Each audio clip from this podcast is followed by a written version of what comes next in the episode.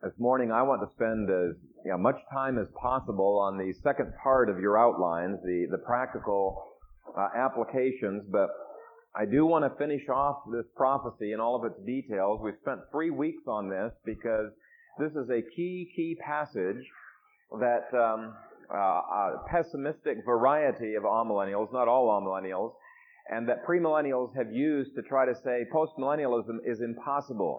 What we are destined for in the future is a time increasingly over the 2,000 years of history, increasingly of more and more persecution and how it really destroys the postmillennial system. And we've spent more time on this because I wanted you to see how all of the details of this passage are far from disproving an optimistic outlook for the future and the victory of Christ's kingdom actually exactly demonstrate that. And what I want to do quickly is give a little bit of overview, but first of all, let me remind you of one of the principles that we saw before, that each of the symbols in this chapter has both an individual and a corporate reference. For example, take a look at verse 17. It says, "Those great beasts which are four kings which arise from the earth." And so they refer to four individual kings. But I want you to look at verse 23, and we'll see in verse 23 that they also represent the kingdom as a whole. There's a corporate dimension to those symbols. It says in verse 23, "The fourth beast shall be a fourth kingdom on the earth, which shall be different from all other kingdoms." And as we'll see in a moment, that description of the kingdom covers 200 years of history, at least 200 years of history, and not just the first king who was in there. Same is true of the heads of the beasts. If you keep this principle in mind, a lot of the mystery in the passage just evaporates completely. The heads, the four heads of the Greek Empire represent not just the first four generals who split the empire, but the dynasties that flowed from those four generals. Same is true of the horns on the head. The period of the 10 horns covers 204 years of history. There was no one king who lasted during that whole period of time, but at any given period of history, there were 10 individual kings who ruled over 10 provinces during that period. And we'll be seeing how the little horn on the fourth beast is Caesar Augustus. And we'll be seeing how the little horn represents not just Caesar Augustus, but the emperors that flowed from him. He was the one who destroyed the Republic of Rome, turned it from a republic into being an empire. And we'll see how it goes through all those emperors leading up to that. Now, with that as a background, let's go through from verse 4 and following what the four beasts represented, just to quickly remind you. In verse 4, it refers to a winged lion representing not only Nebuchadnezzar, but representing the kingdom of Babylon. And then in verse 5, we have the lopsided bear, who is higher on one side than on the other, got longer legs on one side, representing Medo-Persia, with the Persians being more dominant. And then in verse 6, we saw that the winged leopard represented Alexander the Great's incredibly speedy conquest on behalf of Greece. So it represents the Greek Empire. And then the unusual beast in verse 7 and 8 represents Rome. Now, it was during the time of that fourth beast, Rome, and after the little horn grows. It can't be some time before. It has to be after the little horn grows. Christ comes in his kingdom, and he begins the process of judging and taming the various bestial empires. If you look at verse 13, just one of the time indicators that we saw, that this occurred not at the end of time, as many people try to say. Many people have a resurrected Roman Empire, some kind of a fifth empire, which verse 17 denies. The whole chapter is talking about four empires, and during the time of the fourth one, the kingdom of Christ being established. But in verse 13 it says, "I was watching in the night visions, and behold, one like the Son of Man, coming with the clouds of heaven.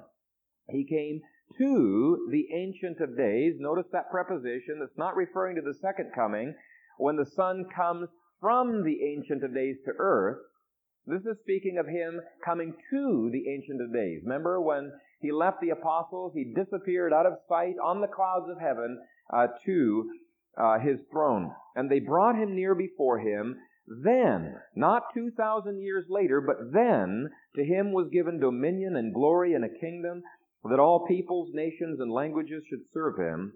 His dominion is an everlasting dominion which shall not pass away, and his kingdom the one which shall not be destroyed. And so that's a quick overview of where we have been so far. There's four bestial, tyrannical kingdoms, one right after another, and during the fourth one, Christ establishes his kingdom.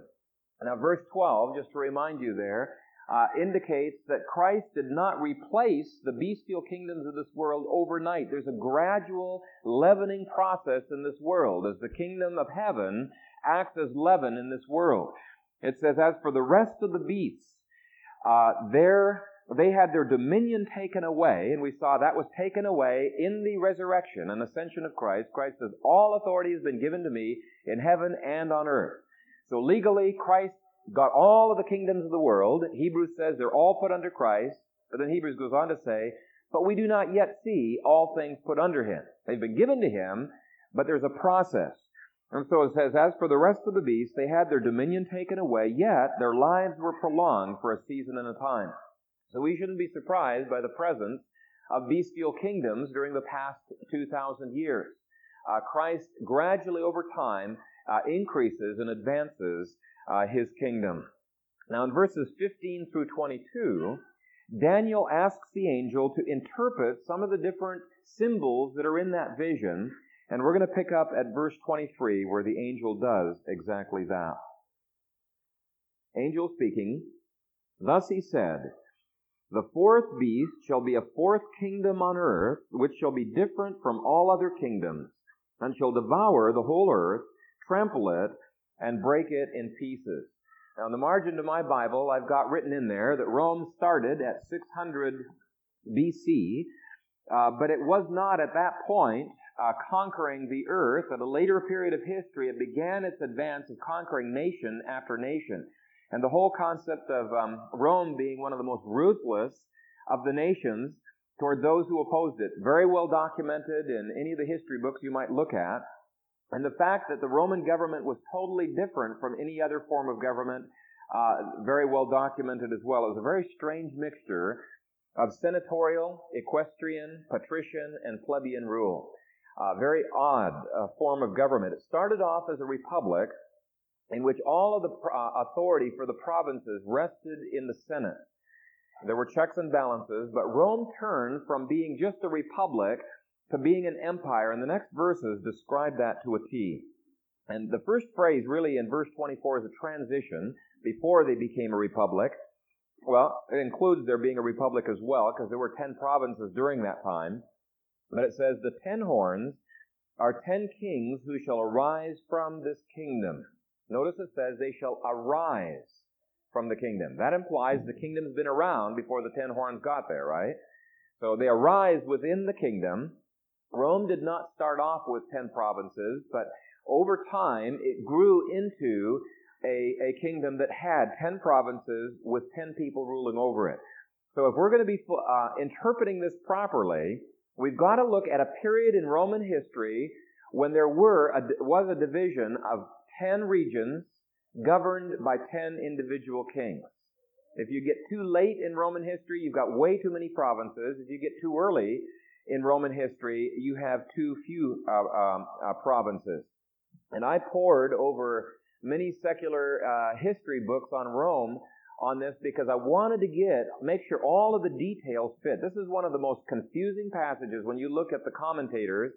Many different viewpoints, and some people just throw up their hands and say, there isn't any historical fulfillment. This has got to be something that's in the future. But the history books really do talk about periods, and so if you really take account of every word there, I'm a detail person, you'll see how this really fits together. For example, the most provinces that Rome ever had up until the reign of Sulla was six provinces. So it can't be before 138 BC. I've got in my margin 138 in Sulla is the earliest point that the 10 horns could be talking about as a starting point. But there's nothing in Sulla's reign that fits 3 provinces being uprooted and turned into 1 province under 1 king. That has to wait to a later period of time. His was the reign. It was from 138 BC to 78 BC when it turned into 10 provinces governed by 10 governors. And it was after that that the change occurs, and that's what verse 24 goes on to say. It says, "And another shall arise after them." So some period of time after the 10 provinces and the 10 governors have been established as a part of the Roman government, this other person arises. And you can put in your margins there if you like. This is Octavian, sometimes known as Caesar Augustus. In the New Testament, he's referred to as Caesar Augustus. He's the one that's credited with ending the Republic and beginning the empire. And so if the 10 horns come somewhere between 138 BC and 78 BC, that's during the time of Sulla, Octavian fits. He's one who arose after that establishment. Verse 24 goes on. It says, "He shall be different from the first ones." Octavian, or Caesar Augustus, however you want to label him, was different from the governors that he displaced in a number of different ways, but especially 3. He ruled the entire empire. They only ruled provinces. So there was a jurisdictional difference. There was also a difference with respect to his power. There was a difference with regard to his authority. They were all under authority. He was not under any authority. He was completely authoritarian.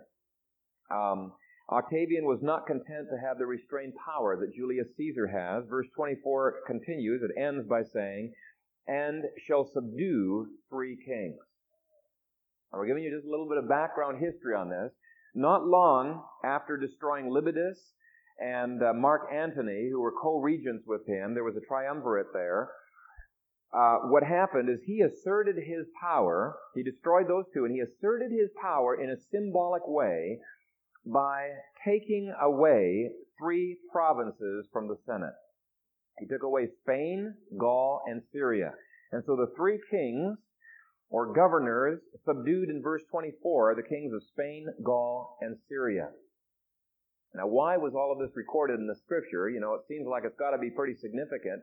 This was an enormously significant move in Rome's history, because for the first time in Roman history, the separation between powers was breached, and he gained authority over areas, over governments that the Senate, previous to this, had only had authority in. So up to this time, there's 10 provinces. Then when he takes those 3 provinces and turns them into 1 province under himself, it goes down to 8 provinces. By the end of his reign, 14 AD, it's back up to 10 provinces again, but we'll look at some of the reasons for that. In fact, maybe I could mention briefly, if you're studying Revelation 17, you'll see the same 4th beast mentioned, and it mentions that there are 10 kings over 10 provinces again, 10 imperial provinces. The difference being, here he only has, under the emperor, 3 provinces that are under his control. There, every province. By the time you get to Nero, the emperors had gained such authority that the Senate didn't have any authority over the provinces. In Revelation 17, every one of those kings willingly, completely, and directly were submitted to the emperor. Okay, so that's the kind of sequence that we have here. Now, do I need to review where we've been over those verses, or is that pretty clear? We'll just really quickly go over that again. In verse 24, you've got the development of the... Verse 23 is the kingdom of Rome prior to its being an empire. Then the beginning of the... Verse 24 talks about the establishment of 10 provinces with 10 kings. Then it says, "Another shall arise after them." That's Octavian, who takes his throne in 27 BC. "He shall be different from the first ones." That's jurisdictionally and in terms of power, in terms of his not having any authority over him. "And he shall subdue 3 kings. That's Spain, Gaul, and Syria. Now, verse 25 describes the character, the evil, tyrannical character of that brand new institution of emperor that started with Octavian, continued to Tiberius, Caligula, Claudius, and Nero. And all of those totally unrestrained. First time in Roman history. And so even though verse 25 describes Octavian very well, it describes all of those emperors. Look at the first phrase. It says, he shall speak pompous words against the Most High. Did that historically happen? Yes, it did. Octavian was the first ruler to claim to be divine. And all of the other emperors, Tiberius all the way through to Nero, claimed to be divine as well. I've got several photocopied pictures here of different coins that I got out of some of the coin books, each of which declares one Caesar another to be divine, and it started with Octavian. Let me give you a few of the ones minted by Caesar Augustus. Here's a quote on a coin. It says, the divine Augustus, father of the people. Here's another one. Quote, the only name given by which men can be saved, unquote. Can you see how Peter's words in the book of Acts were really treason because he was directly contradicting something the people had in their hands, their coins, where Caesar declared to be the only name by which men could be saved. And he says, no, the name of Jesus Christ is the only name under heaven given among men by which men can be saved. Now, was that coin offering up pompous words against the Most High? Absolutely, it was. Here's another coin. It says God on it, referring to Augustus. Another has Pontifex Maximus, or high priest. Another has August God, or God worthy of reverence. Edith Stauffer, in her book, describes this period of time in these words, quote, salvation is to be found in none other save Augustus, and there is none other name given to men in which they can be saved. From that point on, the emperor always claimed divinity to himself and was on a constant basis offering up blasphemy against the Most High. And for those who say that really there's no past reference, that there's got to be some future Antichrist, and they stick a 15 to 2,000 year gap between these verses, I think you can see this is a far more natural way of reading the text. Well, verse 25 goes on to say, and shall persecute the saints of the Most High. Now, if he's putting things like that on his coins, you can see where the Jews would get in trouble. The godly believers prior to the time of Christ would have constantly been in conflict with Caesar. Any who resisted Augustus and later emperors were persecuted. Now, what happened, and many commentators point this out, is that because of the constant trouble with Christians and the persecution that came there, but because Israel was such a sore spot in the sight of Rome, Rome gave an exemption to Israel. The only country in the empire that had that exemption, they did not have to worship Augustus if they would pray for Augustus in the temple. And so they got a reprieve, which was beautifully laying the groundwork for the spread of the gospel in the New Testament. But you know, Augustus's declaration of divinity was what enabled Nero later on to throw Christians to the lions. It was what enabled the next emperor after Augustus, Tiberius, to persecute Christians. Modern liberals look back on that time, you know, with nostalgia, and they think of that as being an enlightened time. If you read Suetonius and Tacitus, who were contemporary pagan historians, they think of it as an awful time of tyranny. Let me read you one example from the Roman historian Suetonius. Describing Tiberius, he says, quote, not a day passed without an execution, not even days that were sacred and holy, for he put some to death even on New Year's Day. Many were accused and condemned with their children and even by their children. The relatives and victims were forbidden to mourn for them. The word of no informer was doubted.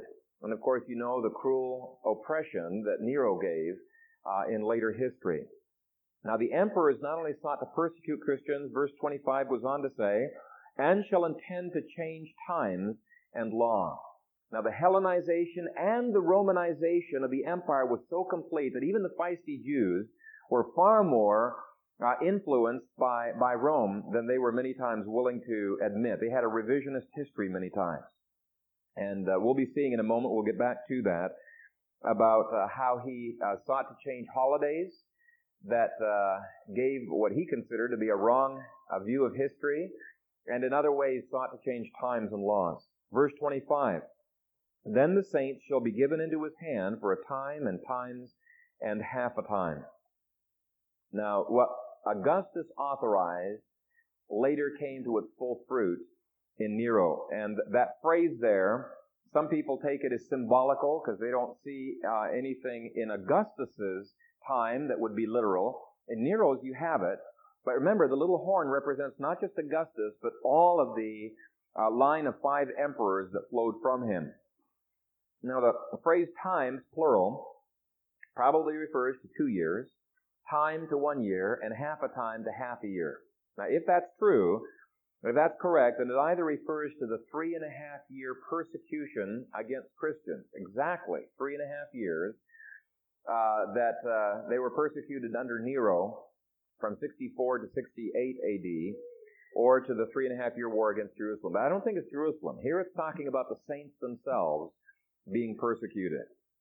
And then comes his concluding statement in verses 26 through 27. We spent a great deal of time on that last week, talking about the total victory that Christ would achieve in history.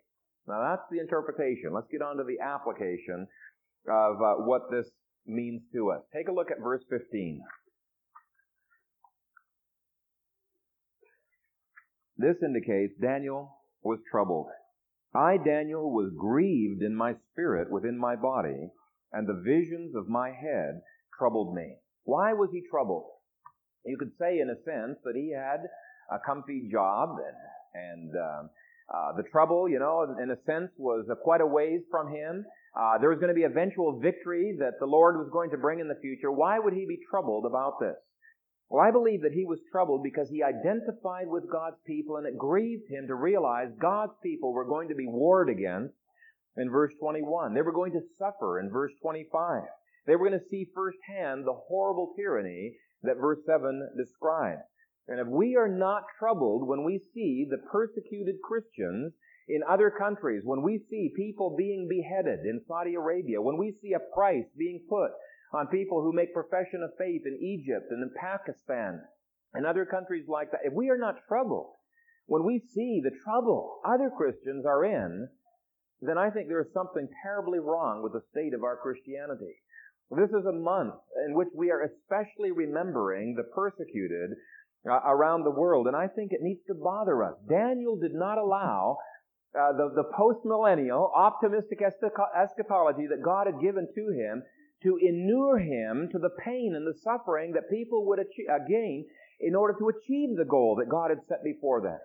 You see, to be guaranteed victory does not mean soldiers will not suffer, that they will not die in the advancing of God's kingdom. You look at the analogy of the conquering of Canaan. It had already been given to them, but many people did die in the process of laying that down.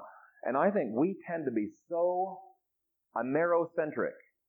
You know, if we don't see things growing in America, we think the kingdom's not growing anywhere. It's been growing faster around the world than any period of time.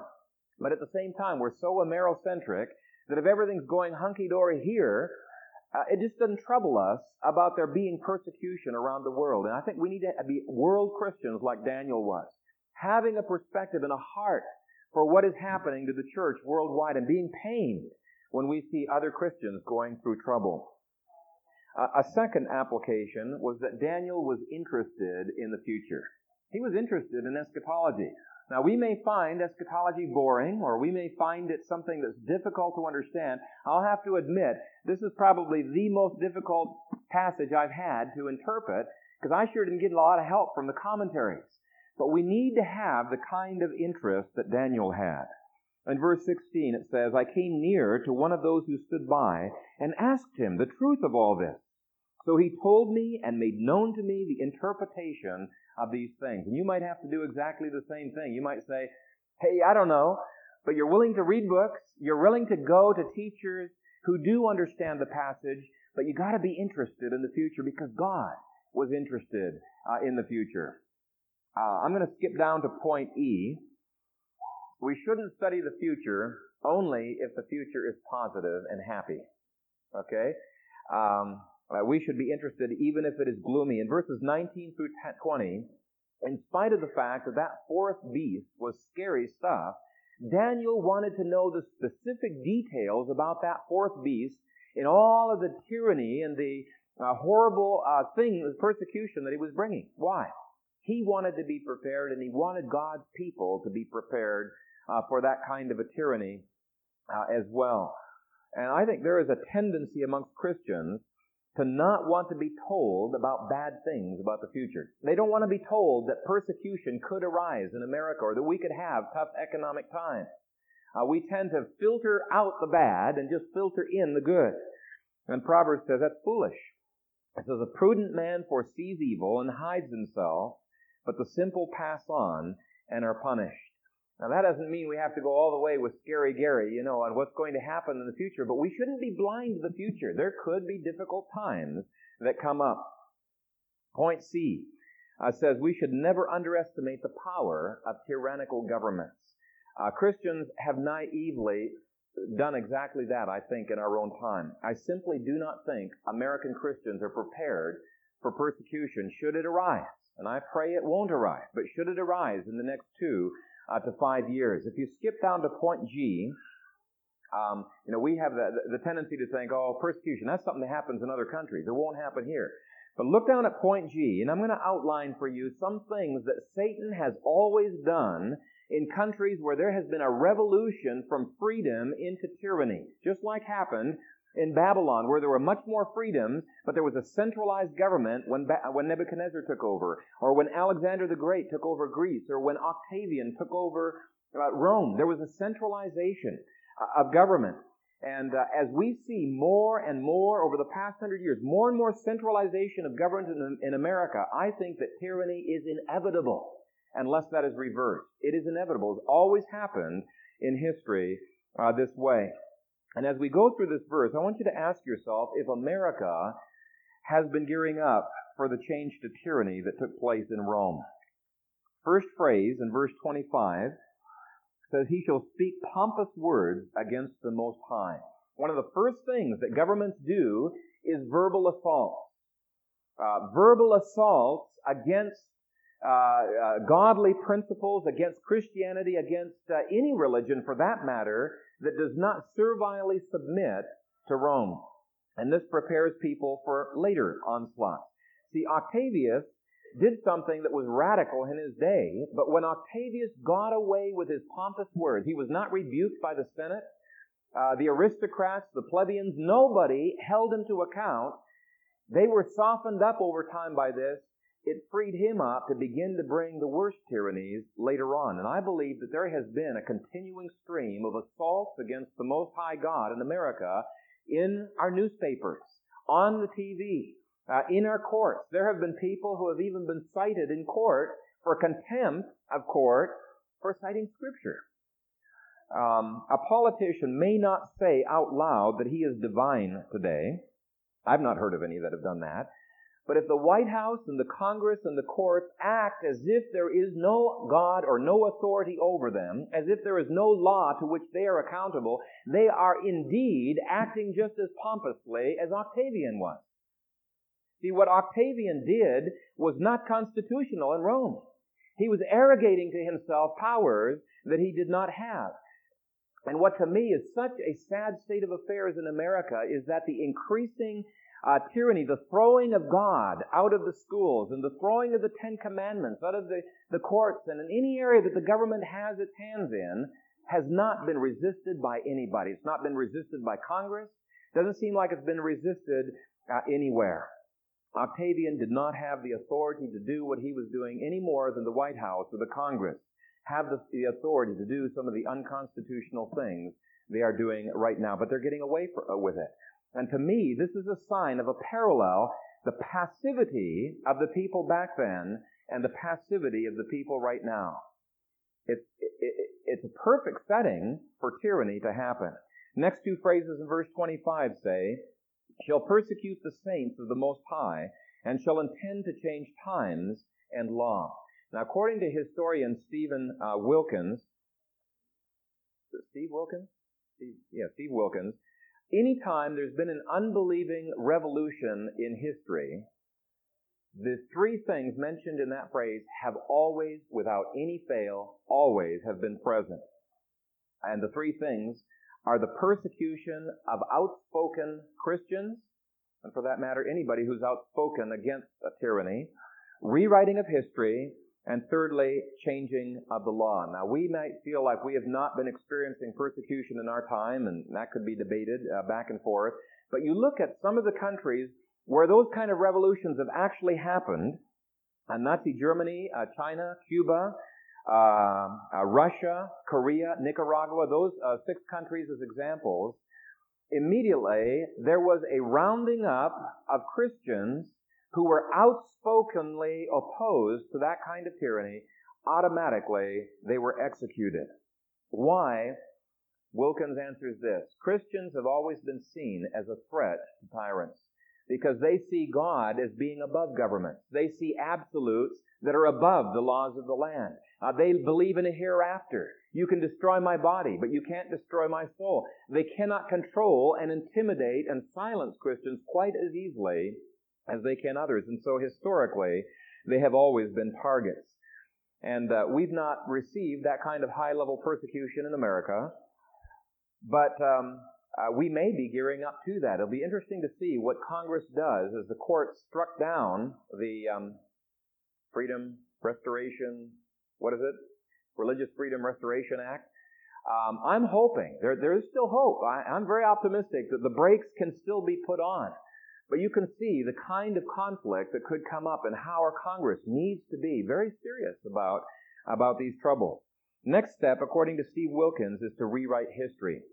Verse 25 goes on to say, and shall intend to change times. Rome found it necessary, and this was not just in Israel, it was in other countries as well, found it necessary to destroy holidays that perpetuated a politically incorrect view of history. Now, it was a correct view of history in Israel, but it was politically incorrect to hold to some of those viewpoints in Rome. And they sought other ways to control or impose a new understanding of the times.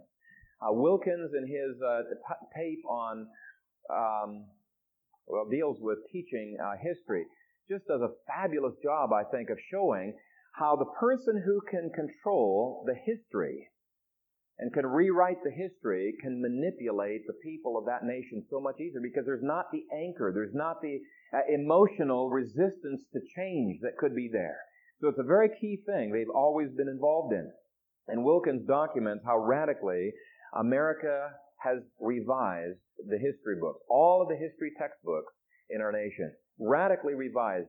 I've looked at some of the history books from 100 years ago or more compared to today, and it's almost like diametrically opposite viewpoints on some of those historical events. So the rewriting of history. Next step, according to Wilkins, is the changing of laws. And that was a strategy in Rome as well. Verse 25, he shall intend to change times and law. Now, there were some laws Rome just left alone in Israel. There were other laws that had to be changed. Israel was a sore spot in Rome's side all through its history. No question about that. But Israel was a lot more Hellenized and a lot more Romanized than the average Jew was willing to admit. Remember the conflict between Christ and the Pharisees? He talked about them being slaves. He said, we've never been a slave to any man. And Christ indicated they were fooling themselves. They were slaves to Rome. And similarly, I think there can be no question about the fact that a revolution has happened in America. They're no longer rooted in the Bible. The laws of America are no longer rooted in the Bible. In fact, many times they are hostile to the Bible. John Whitehead of the Rutherford Institute indicates we're not waiting for a revolution. The revolution has already happened in America. It's been complete, and Americans have not yet woken up to that fact. We need to be troubled over the state of affairs just as Daniel was. This section begins and ends with Daniel being troubled. Verse 28, this is the end of the account. As for me, Daniel, my thoughts greatly troubled me, and my countenance changed, but I kept the matter in my heart.